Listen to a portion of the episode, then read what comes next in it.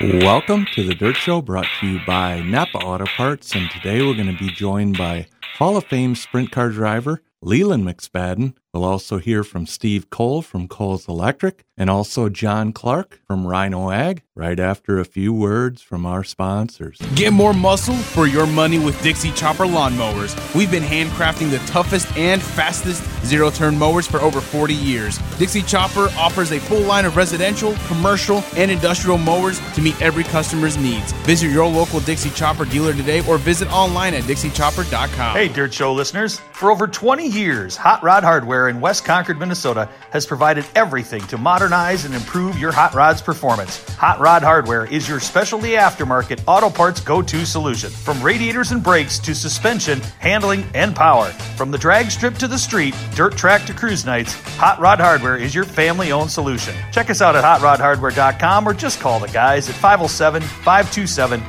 oh two oh. Or as they say, no robots, just real people. Ball is back, which means weekends full of touchdowns, tailgates, and of course, football. Don't let an issue with your car or truck interfere with any game day plans. At Napa, we have the quality parts and the expert knowledge you need to help your vehicle be as game day ready as you are. This month at Napa, you can get a booster pack twelve volt jump starter on sale for just one hundred fifty dollars. So stop by a local participating Napa Auto Parts store today and be ready for kickoff all season long. Napa, a proud sponsor of the Dirt Show and the Linear Farm Network. Packaging the impossible inside the possible through service, quality, and expertise. Hi, this is Holly, the new general manager at Foam Craft Packaging. We are your foam and wood packaging experts in Minnesota. If you are a business owner or in charge of your packaging, we want to talk to you. We specialize in designing and manufacturing wood crates, pallets, and foam inserts, and are here to help keep your products protected in transit. We are here to help you. Visit us at foam craft packaging dot com. Does good food get your heart racing? How about food that's prepared to perfection with your favorite sauces and seasonings?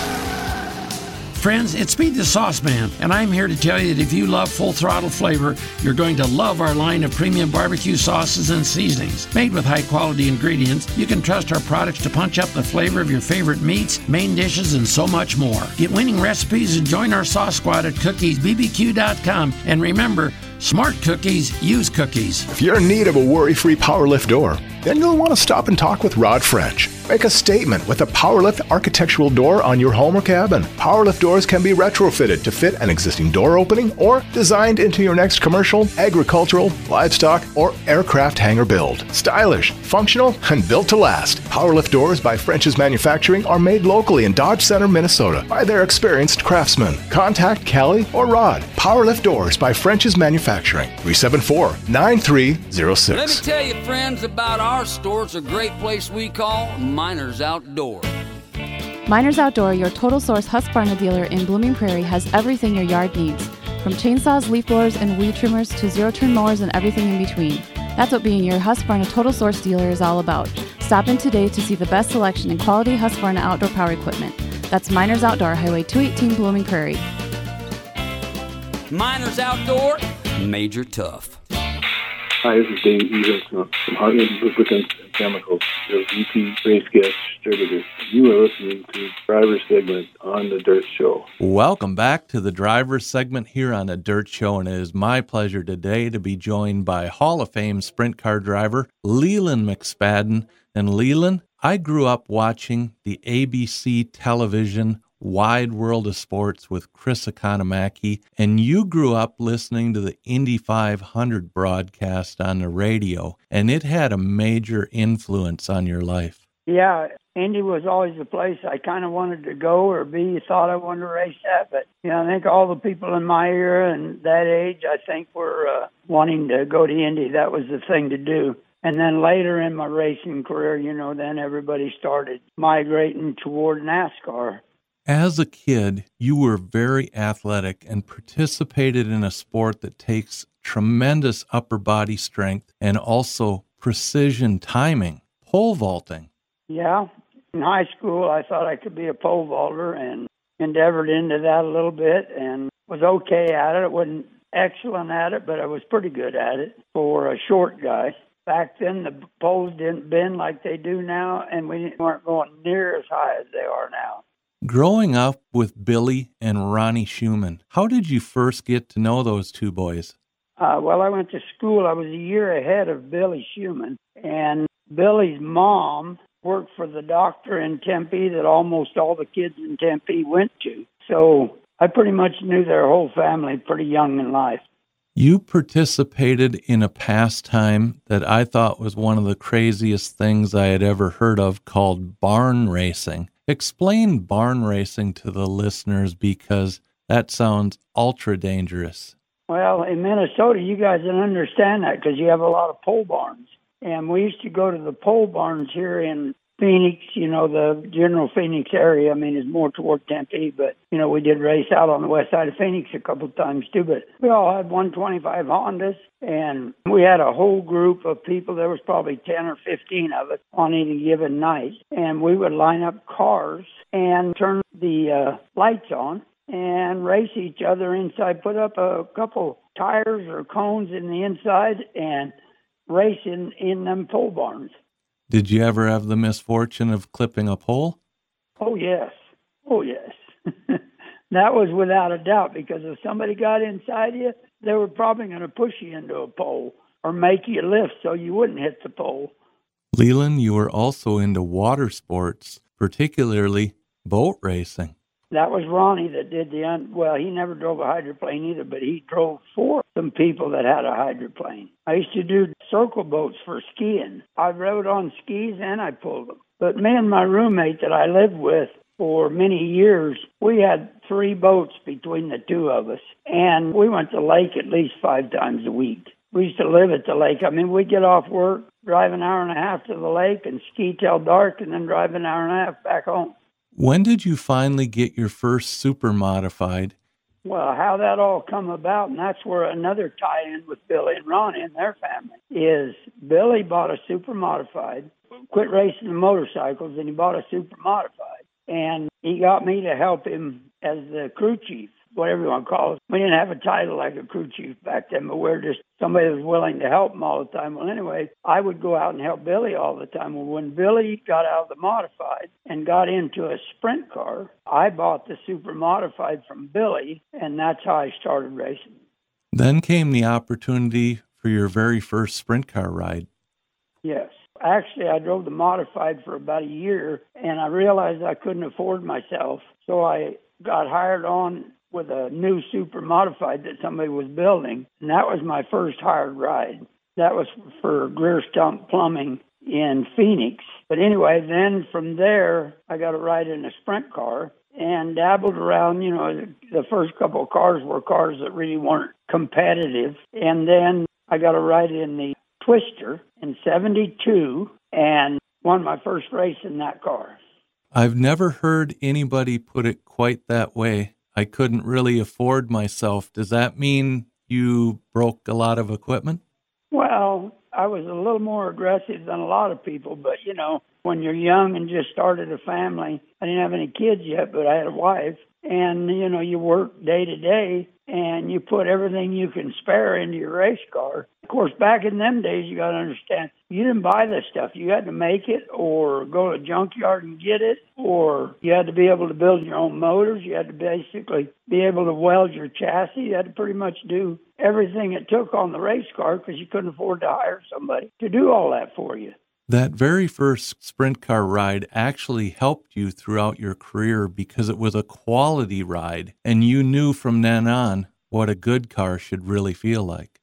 Yes, it was one of the better cars at Manzanita at the time. Actually, I had two good rides, but the Twister that I drove for Leo Ruggles that I won my first race in in seventy-two, that was a deal that a midget guy that I drove for was sponsoring them, Arizona Hard Chrome Bud Trainer. And he was sponsoring them, and the owner of the Arizona Hard Chrome that I'd driven their midget for for about six or eight months talked Leo into putting me in the car one night at Manzanita. So that's how that came about, and we ran about three shows, and I won my first race.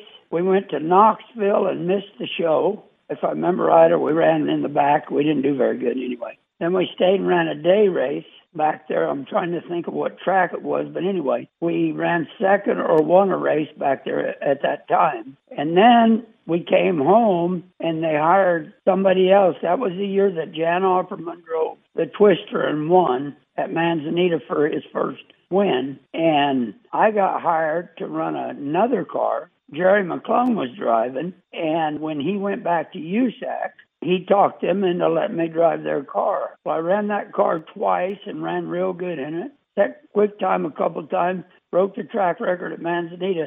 Anyway, come Western World time, which was a big race like the Knoxville Nationals at that time, they didn't think I had enough experience for that kind of race, so they hired John Backlund from back your way. And unfortunately, he tried to pass one of our local guys out here on the outside. Well, there wasn't room. This local guy ran real close to the fence all the time, and he thought there was enough room, but it closed up real quick. Anyway, they had a big crash, and he tore the car up, and that was the end of that deal.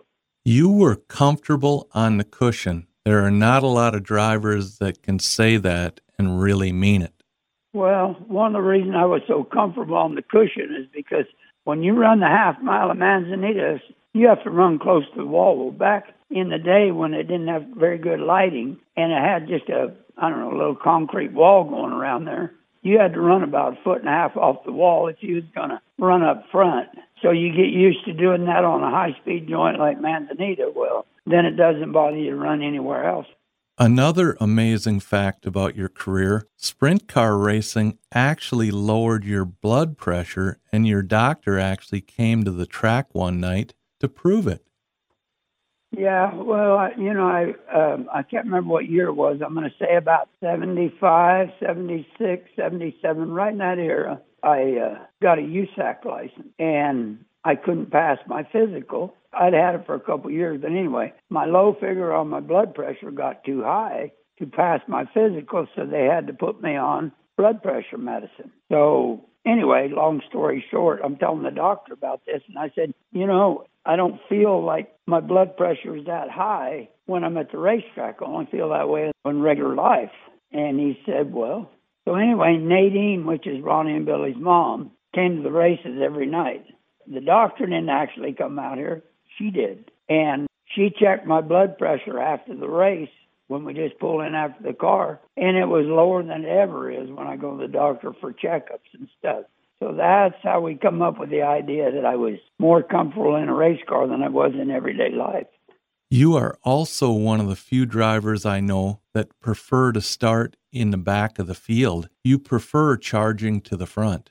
Well, I didn't like to start up front because I always felt like if I screwed up, I go backward. Well, if you start in the back, especially in the early days, if you start in the back, as long as you're going forward, then everybody's happy. So it was just, I preferred that just, I guess, for that reason. But anyway, yeah, I like coming from the back. That was the most fun in racing to me, is how many people you could pass.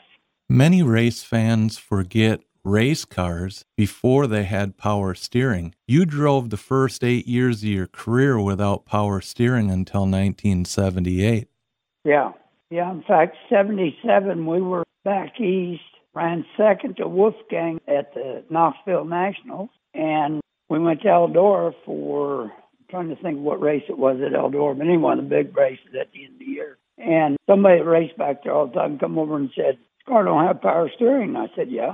He said, you ain't going to last the night.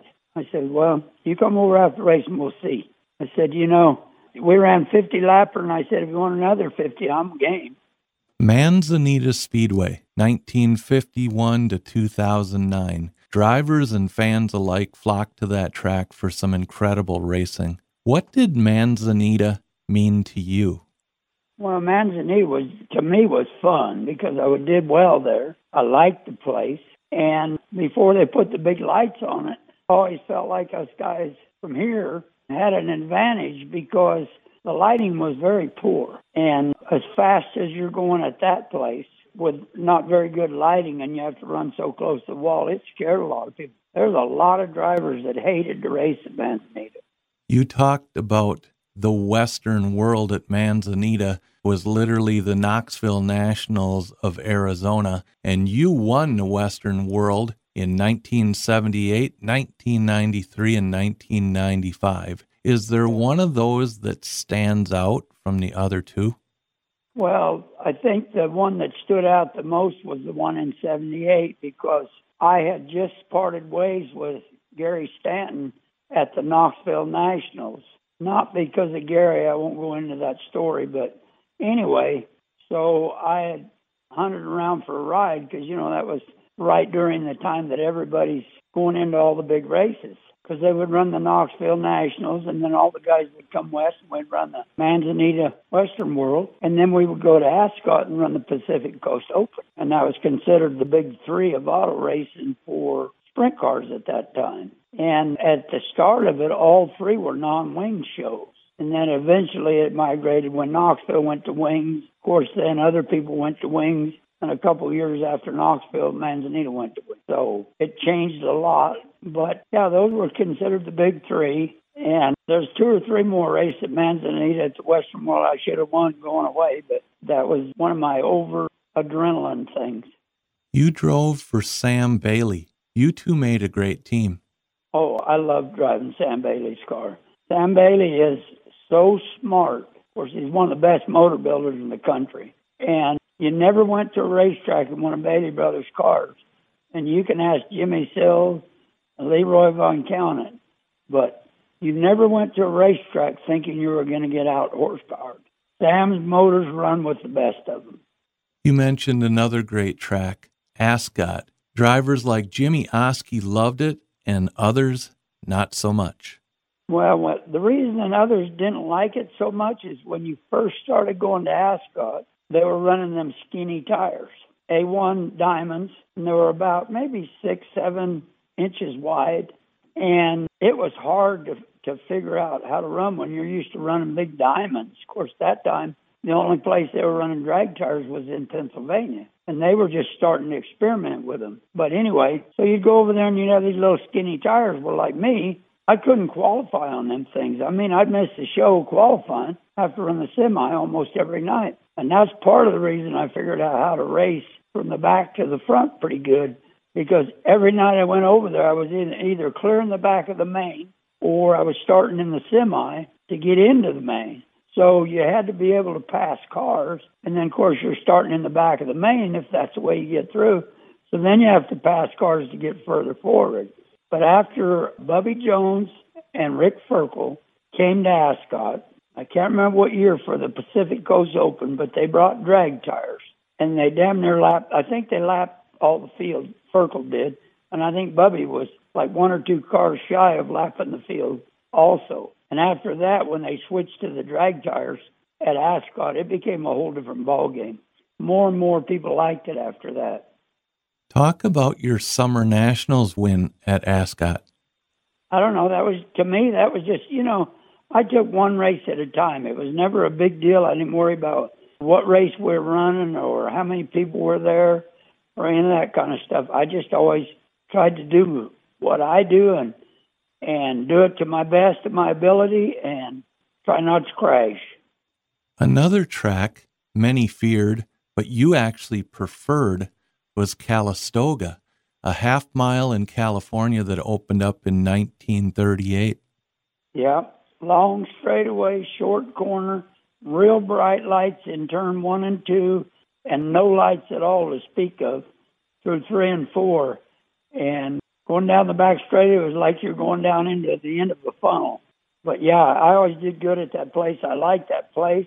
Won a lot of races there with Sam and really enjoyed the surrounding. The track is probably one of the most beautiful tracks in the United States as far as the way it's set in the trees and up up at the end of a wine country valley and uh, the hot springs and all the other stuff in that area. It was just one of the most beautiful racetracks in the country. One driver I wish I had the opportunity to meet was Gary Patterson. So many drivers have talked about Gary, and they had so much respect for him. Gary was a, you know, I'm sure you've heard before, but Gary was a different kind of person. He was kind of like a Jack Hewitt, only a le- little less, uh, I don't know how you say it. He's more just an old hippie, could really drive a race car. It didn't matter what race car he got in. You was going to have to race him every night you raced with him. But I was very fortunate to become good friends with him and his son, and I was very fortunate to race with him, had really good races, went to the bar afterward, and I always respected him and enjoyed him to the fullest. Another career stat of yours that stands out to me is your love of running those huge U S A C Silver Crown Champ cars on the mile dirt tracks. Well, you know, I only won one, was leading the second one, and had a radius rod break off, and they had a yellow, and I pulled in. Well, if I'd have gone, unfortunately to say, but if I'd have stayed out for one more lap under the yellow, somebody in the back of the field ran over a U S A C official, and they red flagged the race. And if I'd have gone that extra lap, we could have fixed the car and probably won the race, but Ronnie Schumann ended up winning the race. But, uh, yeah, the Indy Mile, I always qualified good, raced good there. If we didn't break something, we ran up front. You also raced midgets throughout your career and won the nineteen ninety-one Chili Bowl with Sammy Swindell right on your heels, throwing everything he had at you.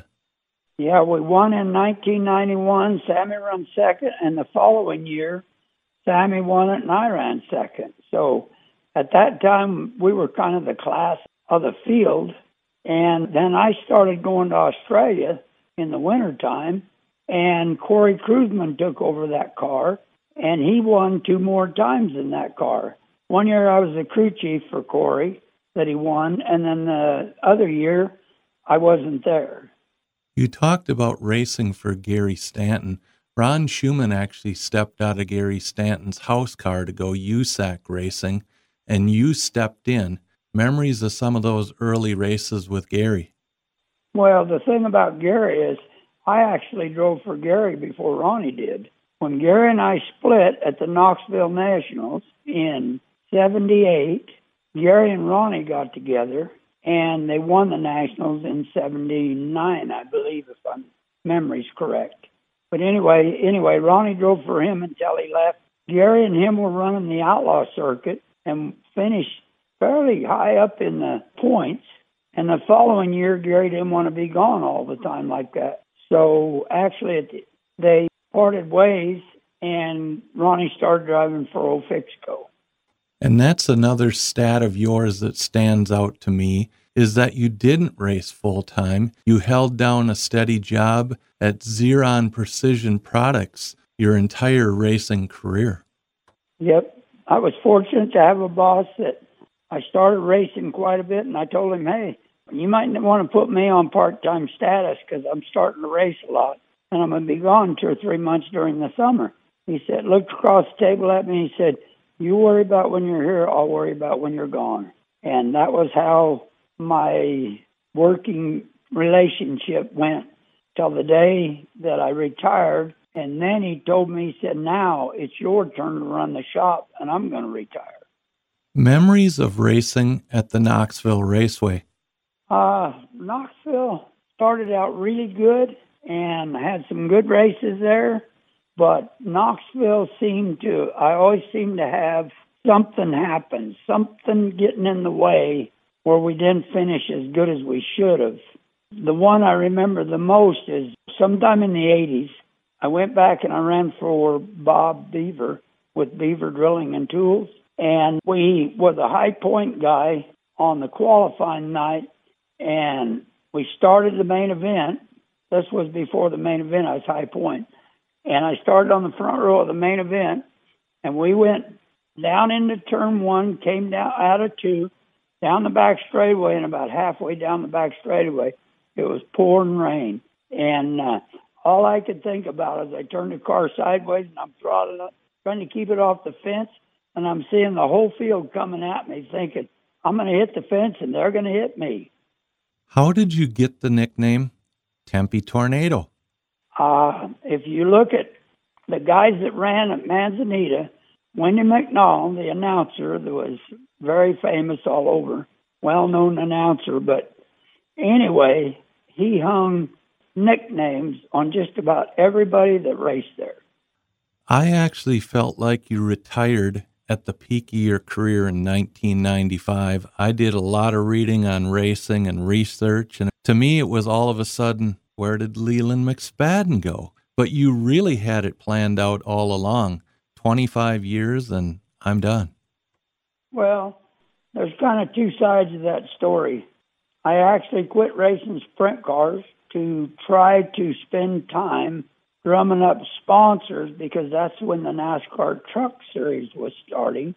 And a lot of the people that I knew on the West Coast that had gone to that were trying to get me involved and help me get a ride in, in a NASCAR truck at that time. It was either the first or the second year that they ran the trucks. But anyway, but my wife and I had always had a pact or agreement or whatever you want to call it, that if I got out of the sprint cars, I could race as long as I wanted to in a sprint car. But when I finally got out and was away, then I couldn't go back, because we'd had a bunch of friends that had retired or quit or whatever and got the bug, came back, ended up getting hurt or maimed or killed. And that was just an agreement that her and I had from the beginning. So unfortunately, after the truck deal kind of flickered out, you know, you had a lot more money than I could raise. And so, you know, even though I wouldn't have mind got back in the sprint cars, we had made a deal, and she put up with me all them years going all over the country and dragging her and the kids around. And I just stuck to my side of the bargain. And that's one of the reasons I kind of just disappeared, because when I would go to the racetrack, I couldn't stand it. I mean, I just, you know, I just, I knew I could be out there. I knew I could still win, and it just ate me up. So I just quit going. Another amazing accomplishment, you beat cancer in two thousand three. Yeah, that was probably the biggest win of my life. You know, it's been uh, over twenty years, right at twenty years now, and good Lord willing, I'll get some more. But, yeah, I, I was very fortunate. I had stage four cancer. They didn't give me much chance of making it through. Here I am twenty years later, so just thank the Lord every day. Most memorable win of your career? Uh, you know, I don't, I can't really say. I'd say probably the Western World. The first year I won it, just because that was my home track. That was a big, big race and really put me on the map to get rides with other people all over the country, because the way I flew in and flew out and drove so many different cars, uh, I needed to have cars all over the country that I trusted the mechanics and they trusted me, and, and they would offer me rides whenever I wasn't driving a local car. So that really helped my career a ton. It's great to see you're back involved in a race in April every spring down there in Arizona now. Well, that track is closed now, so I'm not involved in it. I try to help the promoters during the Western or whatever you want to call it down here, but I had a race under my name, and I ran it five years, and I was getting ready to, to not run it anymore because of the time and, and energy it took. Then uh, Jonah announced the track would be closing, so it just worked out. I was ready to not do it anymore, and Jonah, the uh, E T or whatever you want to call it, the racetrack out in the other end of town, closed, so we lost another good racetrack. Leland, you bring up a great point, and I try to thank these guys as often as I see them, the promoters out there, the amount of work that they do to put these events on for all of the fans and what goes on behind the scenes. People have no idea the effort and the passion and the love that they put into this stuff so we can go to the races. No, and it's unfortunate because so many people think these promoters are just knocking it dead, getting rich. I said, you know, it's like when Manzanita was getting ready, when Keith Hall was ready to sell Manzanita. I said, you guys might want to think about what you're wishing for. Oh, we get rid of him, this place will boom, our purses will go up, everything else. Well, it didn't all work out like they thought. And, you know, like I try to tell people, I said, if you had two million dollars invested in a racetrack, what would you expect for a return each year. I said, you know, these people don't do it. I said, in fact, they could take that some same money and make a lot more money doing something else. But their love for racing is why they put up and why they hang around like they do. But they make decent money, but they should make decent money because it's a business. It's a lot of, you know, when you get a rain out, who pays for that? So the promoters, I always got along with promoters. I always tried to see both sides of the fence and always tried to talk with them, tell them, well, you know, here's what we think or what kind of the consensus is in the pits. And, you know, what's your thought on what we should do? And sit down and talk to people and, you know, work things toward the better instead of just complaining all the time. Leland, many have said you are the last of the true outlaws. Give him forty percent of the winnings and you will never see the car you own go so fast. it it has been a real honor to have you on the show today, and thank you so much for your time and all of your memories. Well, thank you for having me on, and like I said, I got to put a plug in there for my buddy Doug Wolfgang. He was probably my best friend back there in the Midwest. Honorary old guy, but loved him every day. Leland, thanks for being with us here on The Dirt Show today. Thank you so much. Since nineteen ninety-seven, Weir's Machine has been innovating the finest products in the racing industry. We also manufacture the Ultra Force load machines and develop the Ultra Force suspension software, which allows you to take your program to the next level. Be sure to check out the all-new Circle Track app, your ultimate go-to spot for race team information. Keep track of your maintenance schedule, parts list, car setups, and more. Proudly made in the U S A, champions across the country choose Weir's Machine, Ultra Force, and the Circle Track app to take them to victory lane. Shop now at Weir's Machine dot com, Ultra Force Tech dot com, and the all-new Circle Track App dot com.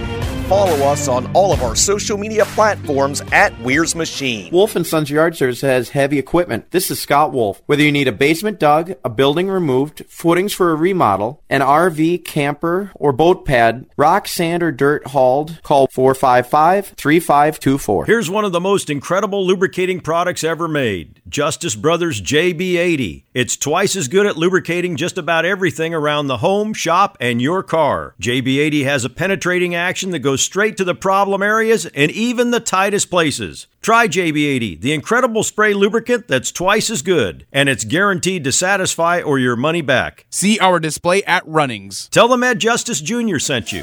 At Arrow Race Wheels, they put their customers first and appreciate the loyalty the racers have for the company. Arrow Race Wheels is willing to work with anyone who has a question or problem. The only way to stay on top is to listen to the people putting us there. If you want to run with the winners, see arrow racing wheels dot com or call eight eight eight, eight nine five, two three seven six today. Midwest Collision.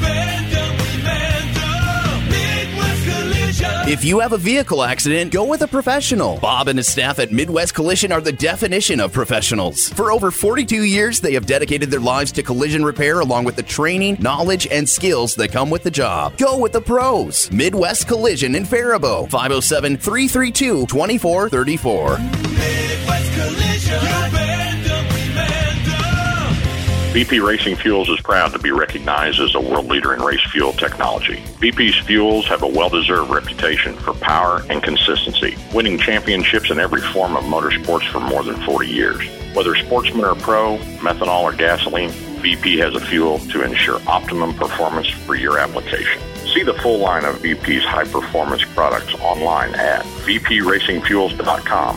At V P Racing Fuels, our passion is your performance. Welcome back to the sponsor segment here on The Dirt Show, and it is always a pleasure to be joined by Steve Cole from Cole's Electric. And Steve, fall means harvest season, and Cole's Electric are this region's leader in ag electrical services. One thing that we have never talked about is upgrading barn lighting. The photo I saw on your website provides not only tremendous lighting, but it can also save that farmer money. Yeah, the uh, upgrade for just to go to L E D now is uh, the energy can, that you save right off the bat with motion sensors, everything. It's a it's a big deal now. And yeah, I've seen those buildings where you literally walk in the door and the lights turn on for you, so you're not wasting any energy. Right, and if you're not in the back corner, you got a piece of equipment sitting back there, you're not uh, putting any lighting back there where you don't need it. It's only just where you're at. Lighting at your bend site. This provides both safety and security and will also save money over those old-style pole lights. Yeah, lighting around the bends, I mean, everybody's going nonstop. Seems like twenty-four hours a day nowadays. It's not just you're got to go and do chores and that's it, but uh, everybody's just going, so a little bit of light, you know, everybody's kind of droggy, a little bit of safety, and kind of gets them motivated again to go right back out another round. I knew we were going to be meeting, and I started thinking about those old gym lights that when you flicked the switch, they would glow, and then when they finally would start coming on, it would take forever to warm up. They would hum and make all kinds of noises. The new lighting is virtually instantaneous, so much more effective, and the new lighting will actually pay for itself. Yeah, the new lights, the L E D, it's all instant on. You can dim it down if you don't like it. You can change the color if you don't like the color. You can, you know, different Kelvin colors. Uh, that's so much more advanced than the old style. You get what you get. And they last, you know, fifty thousand hours plus compared to, you know, twenty, thirty thousand. You had to replace the bulbs and ballast and everything else. So this is so much more efficient and cheaper in the long run. I'm sure you've already installed electric vehicle charging stations at people's residential homes. What does this involve for somebody looking at an electrical vehicle? Well, uh, yeah, first uh, we look at, you know, where is it at? Where's the proximity to the service? What size service you have? Because we can definitely kind of forewarn you before you get, you know, some people want two of them right away. Well, your service might be an issue, and we want to look at that first before you spend all that money on chargers, and you can't run your panels too small, and you got to upgrade that. It gets pretty expensive. So, yeah, if you need us, you're thinking about it, need us to come out and take a look, we'll definitely help you with your process. So maybe don't buy first, check into what you're going to need at your home because it might be sticker shock. Right. It it happens. Uh, people buy it and want us to hook it up. And like, ooh, you got some issues here. Because everything's got to be inspected and looked at, so it's just it's all got to be done right. We don't want anything to happen out there. If you need power run underground to an outbuilding, now is the time to do it before the ground freezes up. You are able to run cable under existing driveways or structures. Yeah, we have a couple directional boring machines, and we can get in there and bore underneath. You won't even know we're there, just a few paint lines on the ground. A few holes we do have to dig. Now's a good time. We'll dig them up, disturb it, and come back in the spring. It'll all be kind of settled in, and you won't have to fight it all summer. It'll be ready to go for you right away in the spring. Cole's also has the crews to tackle those large industrial and commercial jobs. Installation of generators is one of the specialized jobs that you actually tackle. Yeah, we can do generators, windmills, solar. We hook up at all, uh, industrial, commercial, whatever people need. We got twenty-four hour service. We got, you know, at least one guy, if not two, on call twenty-four seven now. That's been a huge hit, just to have people call you at two in the morning. They're not just calling to see how you're doing. They do, they want some help. So we run out and help you at any time of the day, weekend, holiday, it doesn't matter. And Steve, you were actually out on an emergency call last night, but you ended up catching the end of the Monday night football game. Yeah, I did. Sounds like it was the best fifteen minutes of the game. But, uh, yeah, no, it was. Uh, it is what it is. I ran some parts out for the guys, and they got uh, them back up and running, and it was a success story again. The nice thing about Cole's Electric, from a residential light switch to wiring an entire new factory, you have the crews and capabilities to do it all. Yeah, just we'll do whatever uh, you need, if it's a switch or change out a switch gear. We'll be there to help you out, get some pricing put together and timeline, and do whatever you need. Parking lot lights, it doesn't matter, whatever you need. Steve, how can they find out more about Cole's Electric, or if they have a question about something we talked about, get a hold of you directly? Uh, best is just call the shop. It's five oh seven, four five one, one three eight seven. One of the gals will answer you and dispatch your call through to whoever, whatever area you're in, to the right guy, and we'll get you to, on the schedule and take a look at it and go from there. Steve, thanks for all you do in our area, and thank you for being with us here on the Dirt Show today. Yeah, thanks, Clayton. Keep up the good work. I appreciate it. Fast shafts. Drive shafts are used by Jake Tim, Tom Berry Junior, Derek Ramirez, Kyle Strickler, Jonathan Davenport, Derek Green, Dalen Murdy, and more. And they currently build drive shafts for ninety percent of the major chassis builders. Fast Shafts is also a longtime title sponsor of the I M C A Fast Shafts All-Star Invitational at the I M C A Super Nationals and support a number of competitive series nationwide. Buy directly from Fast Shafts or from their network of dealers, shipping daily across the country or worldwide. See fast shafts dot com. We can all think back to the first time we experienced real horsepower. Hi, this is Corey at Buyer's Engine Service. Whether it's that pin you in the seat feeling of a big block Chevy, the roar of a healthy three forty, or the joy of a perfectly tuned flathead, here at Buyer's Engine Service, we service them all. Strip to street, dirt track to asphalt, or just cruising the strip. Stop by and check us out at twenty-nine fifteen twentieth Street Southeast in Rochester or call five oh seven, two eight two, five five eight six. Extreme! Extreme! Powder coating! Why choose powder coating over liquid paint finishes? Maximum durability. Extreme powder coating offers a scientific process that uses electricity and heat to bake the colorful finish deep into your product. Extreme can deliver media blasting, impact-resistant epoxy primers, and durable powder coat applications to meet your needs. Custom colors and exhaust coatings are available also. Visit extreme powder coating dot net for more information. Extreme Powder Coating. Race fans, mark your calendars for May first through October first this summer as the National Sprint Car Hall of Fame and Museum presents our track tribute to Williams Grove Speedway inside our museum. You'll see ten of the iconic race cars that made Williams Grove Speedway the East Coast's place to race since nineteen thirty-nine. Sprint cars driven by Jan Opperman, Doug Wolfgang, Smokey Snellbaker, Van May, and many more. Plus, you'll enjoy the Williams Grove Speedway highlights videos that go along with these race cars and the days they raced.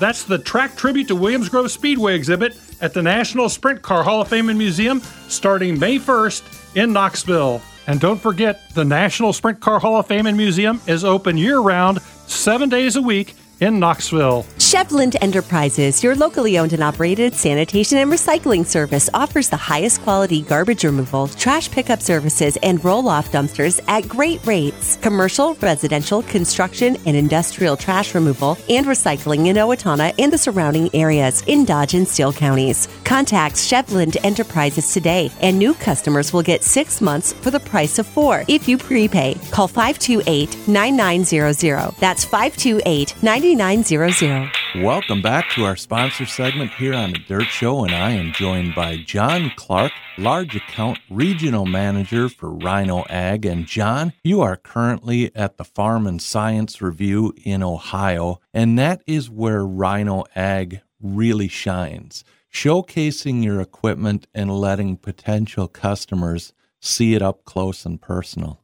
It sure is, Clayne. We've spent many days at farm shows this year with Rhino Ag throughout the nation, Decatur, Illinois, Ohio. We go down to Georgia, Biloxi, Mississippi, out in the Carolinas, Iowa. We're all over. John, it's hard to believe that Rhino Ag is approaching seventy-five years in business, producing American-made products that get the job done. That is really something to be proud of.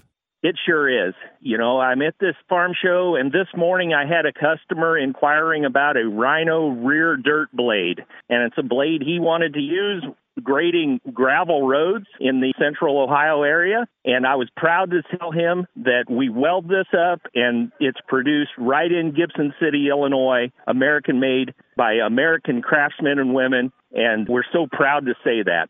John, it's funny you bring that subject up because we just cut across country going over to Rochester last weekend, and at the end of a bunch of field driveways, I saw that pile of gravel, and I knew exactly what they were doing. Yep, and Rhino has built this blade for nearly those seventy-five years that we've been in existence. So this is a long-standing product for Rhino. Just so glad to display that at farm shows around the nation and at driveways around the nation. And I'm sure you're seeing the same thing around the country with all the dry weather. Farmers here in Minnesota are hitting the fields. When they are done, those last-minute fall projects that need to get completed need to get done, and they need to get done fast. Rhino mowers, post-hole augers, landscape rakes, and pulverizers are built to get those exact jobs done. They sure are, Clayne, you know, and we have seen that same weather condition throughout the Midwest. The dry weather pattern has increased the need to be very expedient in getting things done. I think it was a, a somewhat of a surprise to many producers this year that they're in the field so quickly this year. So we want to make sure that the products that they use in the field are ready to go when they need it. Looking at Rhino Ag equipment up close and personal, the welds, the quality of the steel, the fit and finish, these products are built to last a lifetime. Yes, indeed. Not to focus on that rear blade, but I'd like to. I was able to point out the weld and the craftsmanship on this particular blade. There's a weld that is around eight feet long on the back of the moldboard of this blade, and we've got a uh, actual human being doing that welding, and it's just a beautiful weld, much better than I can do, Clayne, I'll tell you that, because the professionals we have out in our plant that are welding our Rhino Flex Wings, which is our Rhino field mowers, and that are welding these rear blades, they're top-notch in the industry. I know what you mean about welding. Mine don't look too good unless you grind on them for a long time. That's right. You and I are in that same category. And Clayne, that's why you and I are behind the microphones, and we've got folks like this doing the welding for us while we can just talk about it. Absolutely. If something does break, you have an online parts store that will ship right to your door. We do. We have online parts stores, and we also have nearly twelve hundred Rhino dealers throughout the nation. So combined, those two deals allow our customers to have parts and parts manuals and information at their fingertips. Here in Owatonna, we have a Rhino Ag dealer about three blocks from where I'm sitting right now. So I know you do have a large dealer network across the U S, and I think people would be shocked if they go on your dealer locator how close and convenient a Rhino dealer is. I believe so, too. It seems as though every time I'm at a farm show and I get the chance to go on our locator and locate a dealer for a uh, visitor to the farm show, we're within thirty miles of nearly everybody, it seems, throughout the nation. You also sell to cities, counties, and states, and their maintenance departments. That's correct. Our municipality stretch is very large. We started in Texas seventy-five years ago and plus, selling to municipalities and large accounts and roadside managers, and we've expanded that throughout the nation. We just got done quoting a ditch bank mower to a municipality here in Ohio, and so that legacy continues. Ag equipment, hay equipment, landscaping and construction equipment, mowers and cutters, and even golf and turf equipment. Check out Rhino Ag first when it comes to buying your next piece of equipment. What is the best way to do that? Clayne, I would suggest anybody check our website at rhino ag dot com. You can check us out on Facebook at Rhino Ag. You can check us out on Instagram and all the social media platforms. Or you can call in at Gibson City at eight hundred, two two one, two eight five five and talk to a real person right in Illinois. John, have a blast out there at the Ohio Ag Show, and get over to Eldora if you have a chance. I'll tell you what, Eldora is the uh, crown jewel when we're talking dirt track racing, and you know that well, Clayne. And we really enjoy being a part of that with our sister company, Dixie Chopper. John, as always, thank you for being with us here on the Dirt Show today. Thanks, Clayne. Partnering with hog and cattle producers throughout the United States, Altenburg Construction has almost thirty years of experience in the slat replacement business. Altenburg Construction also uses a custom wash bay to ensure biosecurity to protect your herd. Whether you need an entire site or a single slat, stop into one of their two locations in Louisville, Minnesota, or Zering, Iowa. Call eight eight eight, four three five, two two one zero or see Altenburg Construction dot com. Bulldog Coatings specialize in concrete coatings as well as concrete restoration repair. Hi, I'm Todd with Bulldog Coatings. Our coating systems provide a durable finished floor that is both easy to maintain and adds value to your home. The unique patented Bulldog Coatings are not limited to just garage floors. They can be used for interior flooring as well as pool deck, patio, and sidewalk applications. Our systems can be installed in as little as one day and year-round. We are a locally owned family business ready to serve southern Minnesota. Visit us on Facebook or call us for a free estimate. eight three seven, nine seven seven three. Let Bulldog protect your floors. When one of your appliances breaks down, you need help and you need it fast. Contact Sorensen's Appliance Service. Racer owner Ben Bainey and racer Travis Underdahl service the entire Cow's listening area. Sorensen's Appliance Service. People you know that will get your appliances serviced with trained technicians. Contact them today at two five six, seven seven six six. That's two five six, seven seven six six. Welcome to the Dirt Track segment, brought to you by Cookies, Sauces, and Seasoning. Fairmont Raceway held their last race of the season, the Bacontown Showdown, on Thursday night, September fourteenth. In the Tuners, Alan Lahr. In the Hobby Stock A Main, Landon Crone. In the B Mods, Ben Mowdrey. In the Modifieds, Brandon Davis. And in the Stock Cars, Luke Sadoff. Chateau Speedway was racing last Friday night, September fifteenth. In the B-Mods, Jaden Larson. In the Hornets, Mike Chatterton. In the Stock Cars, Daniel Ekblad. In the Modifieds, Kylie Kath. In the Midwest Modifieds, Josh Malik. And in the Hobby Stocks, Jack Moss. I ninety-four Speedway kicked off the Wissota one hundred last Wednesday night, September thirteenth. In the late models, Pat Doerr. In the street stocks, Andrew Hansen. In the Midwest Modifieds, Matt Scow. In the super stocks, Dexton Cook. And in the modifieds, Dan Ebert. Thursday night, September fourteenth, night two of the Wissota one hundred. In the street stocks, Justin Vogel. In the Midwest Modifieds, Brendan Way. In the late models, Tyler Peterson. In the super stocks, Dexton Cook. And in the modifieds, Kevin Adams. Night three of the Wissota one hundred on Friday night, September fifteenth. In the street stocks, Jim Gullickson. In the Midwest Modifieds, Blake Adams. In the Wissota late models, Cody Overton. In the super stocks, Trevor Nelson. And in the modifieds, Don Ishans. And finale night for the Wissota one hundred, Saturday night, September sixteenth, in the street stocks, Eric Riley. In the Midwest Modifieds, Brendan Way. In the Wissota late models, Tyler Peterson. In the super stocks, Dylan Nelson. And in the modifieds, Tyler Peterson. Last Friday night, September fifteenth, Mississippi Thunder Speedway hosted the prelude to the Stock Car Nationals. In the Hobby Stock A Main, Dylan Clinton. In the U S R A B Mods, Chris Jackson. And in the Stock Car A Main, Braden Gear. Worthington Speedway hosted their final race of the season, the Turkey Town Showdown. In the Bombers, Robert Thompson. In the Hobby Stocks, Blake Lunenberg. In the Modifieds, Joshua Rogotsky. In the Sport Mods, Colby Fett. In the Sport Compacts, Upside Down Bubba Brown, and in the stock cars, Levi Feltman. Arlington Raceway was also racing last Saturday night, September sixteenth. In the Hobby Stock A Main, Corey Probst. In the Sport Compacts, Gary Schumacher. In the Outlaw Hobby Division, Dakota Robinson. In the Sport Mods, Brody Enter. In the Race Saver Sprint Car A Main, Bill Johnson. In the stock cars, Matthew Loaf. And in the Modifieds, Brandon Beckendorf. Deer Creek Speedway hosted the Stock Car Nationals Saturday night, September sixteenth.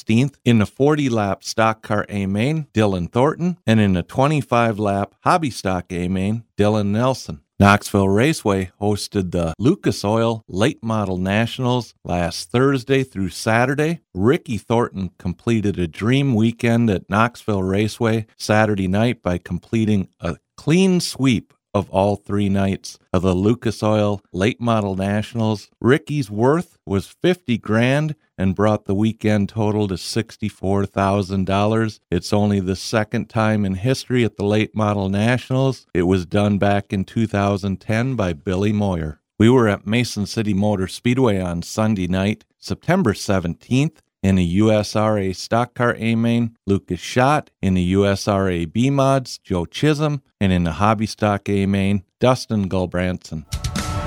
Rhino Ag offers the most complete rear blade line in the industry. Whether your tractor has thirty or three hundred horsepower, Rhino offers a blade to accomplish any task. Don't settle for the cheap imitations. Buy Rhino, building the best since nineteen thirty-four. Check out the full line of landscape and construction equipment today at rhino ag dot com. Hi, this is Steve from Cole's Electric. Do you have electrical projects in your future? Cole's Electric can help. Cole's Electric offers industrial, commercial, farm, and residential electrical services in Minnesota and northern Iowa. We have twenty-four hour emergency service, design build, automation, underground boring, solar installation, and much more. Cole's Electric has a great staff and can assist you with your electrical needs. Look us up at coles electric dot com or call us at five oh seven, four five one, one three eight seven. For fifty years, reuse and recycle is not a new concept to us. Michigan Auto Parts has been recycling your old vehicles since the Beatles were still together. Just call us and we'll send one of our friendly drivers right to you and haul away your old retired vehicle. Scrap prices are up, so it's a good time to clean up those unwanted vehicles and get money in your pocket. Give us a call at five oh seven, six eight four, two one zero zero or online at Misgen dot com. Misgen Auto Parts. In God we trust. Hi, this is Harvey West, and you've been listening to The Dirt Show. See you at the races.